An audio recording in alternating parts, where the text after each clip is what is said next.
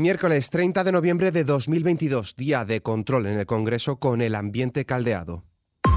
ISFM Noticias, con Álvaro Serrano. El presidente del Gobierno, Pedro Sánchez, vuelve a someterse hoy al control del Congreso después de tres semanas centrado en los presupuestos y lo hace respondiendo a las preguntas de la oposición, que ha puesto el foco en las cesiones a los independentistas con la derogación del delito de sedición. La portavoz del Grupo Popular, Cuca Gamarra, planteará al presidente la pregunta genérica ¿para qué mayoría social gobierna? Mientras que el líder de Vox, Santiago Abascal, quiere saber qué otras cesiones a separatistas extremistas y delincuentes se propone llevar a cabo. El presidente del Partido Popular, Alberto Núñez Fejo, ha afirmado que el presidente del Gobierno de España, Pedro Sánchez, no ha elaborado los presupuestos generales del Estado para 2023 con el objetivo de apoyar a las familias, los autónomos y las pequeñas empresas, sino para financiar, dice, su último año en la Moncloa y su campaña electoral. No todo vale en alcanzar el poder, ni tampoco todo vale en retener el poder.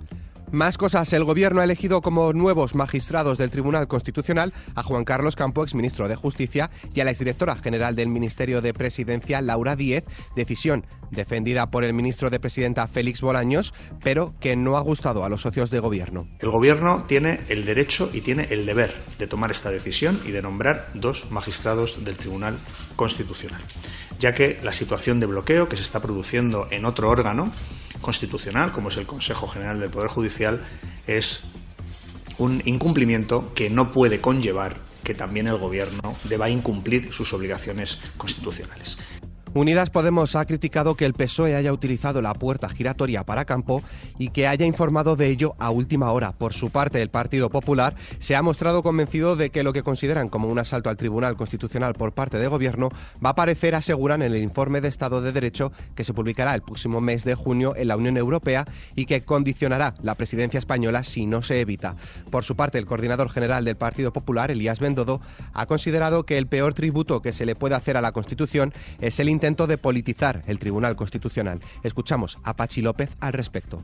El artículo 159 de la Constitución dice que el Tribunal Constitucional está formado por 12 miembros ratificados o nombrados por el rey y dos a propuesta del, Gobierno. Por lo tanto, esa propuesta del Gobierno no está condicionada al incumplimiento de otras instituciones, porque sería tanto como decir que el Gobierno no cumple la ley porque otras instituciones no la cumplen. Nos vamos ahora hasta la valla de Melilla. El ministro del Interior, Fernando Grande Marlasca, comparece hoy miércoles en el Pleno del Congreso por segunda vez en 70 días para intentar despejar las dudas que aún mantiene la oposición sobre cómo se gestionó la tragedia de Melilla. Después de que la BBC emitiera un reportaje con imágenes que, según la cadena televisión británica, revelaban que había inmigrantes fallecidos en el territorio español, los grupos parlamentarios han vuelto a pedir la comparecencia del ministro para que vuelva a ofrecer detalles de una gestión que ha sido cuestionada también por el Consejo Europeo. La portavoz del PSOE y ministra de Educación, Pilar Alegría, ha lamentado las declaraciones del popular Esteban González Pons, quien ha urgido al ministro del Interior, Fernando Grande Marlasca, a dimitir por la nueva investigación periodística sobre la tragedia de Melilla. Escuchamos las palabras de González Pons. No creo que la democracia española se encuentre a estas alturas tan débil que después de lo que hemos conocido esta tarde el ministro del Interior es capaz de no dimitir o el presidente tiene la cara dura de no cesar.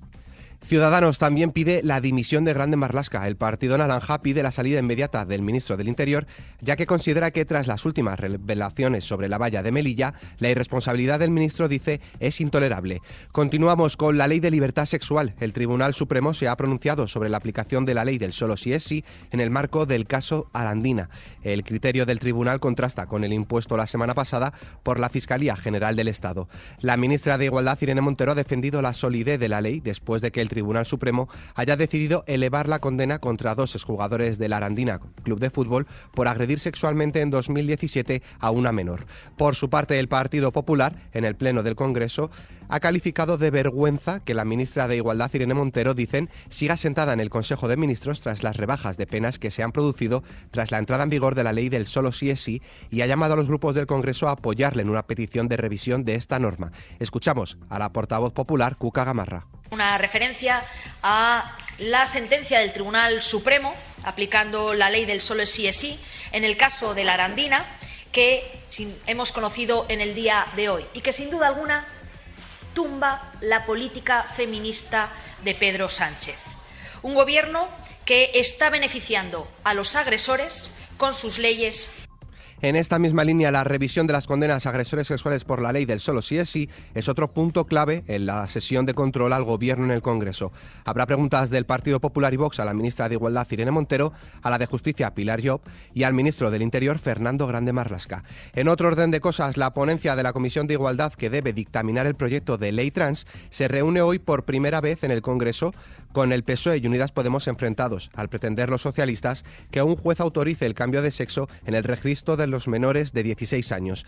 Dicha ponencia, que se reunirá tras concluir la sesión plenaria, debe analizar las enmiendas parciales registradas después de que se rechazaran las enmiendas a la totalidad del Partido Popular y de Vox. Escuchamos al respecto a Pablo Echenique, portavoz del Grupo Parlamentario Podemos. No queremos pensar que el PSOE esté haciendo algún tipo de cálculo político electoral después de la aprobación de, de los presupuestos, pero es verdad que las señales preocupantes se van, se van acumulando. Y creo que esta semana eh, hemos visto como mínimo dos. En primer lugar, eh, tenemos la situación de la ley trans, donde el PSOE ha introducido una enmienda para recortar derechos. Más cosas, la diputada de Vox, Patricia Rueda, ha sido expulsada del Pleno del Congreso de los Diputados por el vicepresidente de la Cámara por acusar al Gobierno de premiar a filoetarras y negarse a retirar ese adjetivo. Este Gobierno ningunea Málaga y las regiones que son leales a España y premia a filotarras, nacionalistas y golpistas. A Pepe le voy a Señoría, un momento, por favor. Señoría, un segundo. Eh, le pido que retire el, calificativo filoetarra, por favor. No la voy a retirar, señoría. En otra ocasión, un independentista dijo algo peor y lo que hizo... La... Señoría, no, no es una cuestión de debate. Por favor, si no la va a retirar, no tiene la palabra. Y, y me estás coartando, me estás quitando... Señoría, no tiene la palabra. Por favor, abandone Abandone, sí, sí, abandone el, el escaño. Como respuesta a lo sucedido, el líder de Vox, Santiago Bascal, ha asegurado que el PSOE en el año 1936 asesinaba a los diputados de la oposición por no poder callarlos con el Congreso, mientras que ahora dice que con el control de los medios y las instituciones y el favor de los poderosos, les retira la palabra en la Cámara Baja. Hablamos ahora de huelgas. La huelga de los médicos de atención primaria de la sanidad madrileña, que comenzó el 21 de noviembre, continúa.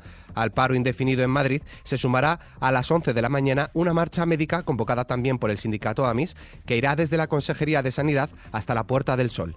Y es que la ola de movilizaciones que sacude buena parte de las autonomías se extiende también a la Comunidad Valenciana y a Galicia. El Sindicato Médico de la Comunidad Valenciana irá a la huelga los próximos días 17 y 18 de enero si la Consejería de Sanidad no atiende a sus reivindicaciones, entre las que se encuentra la grave deficiencia de facultativos en la sanidad pública valenciana.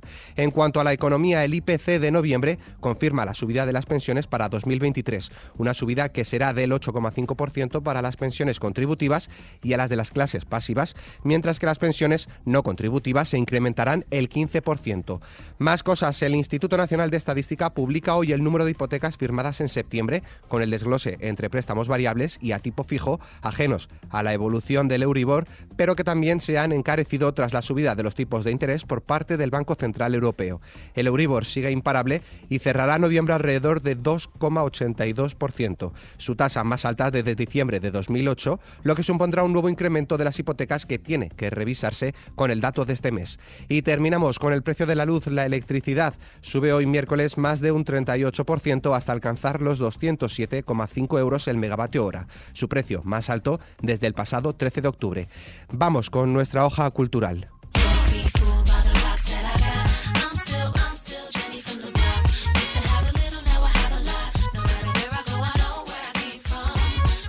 Que no cunda el pánico, Jennifer López está de vuelta. Tras haber eliminado todas sus publicaciones de sus redes sociales y crear alarma entre sus fans, la cantante neoyorquina sorprende a todos con el anuncio de un nuevo lanzamiento que coincide con el 20 aniversario de la publicación This Is Me Then, transformado el título a This Is Me Now todo un antes y un después que no dejará indiferente a nadie.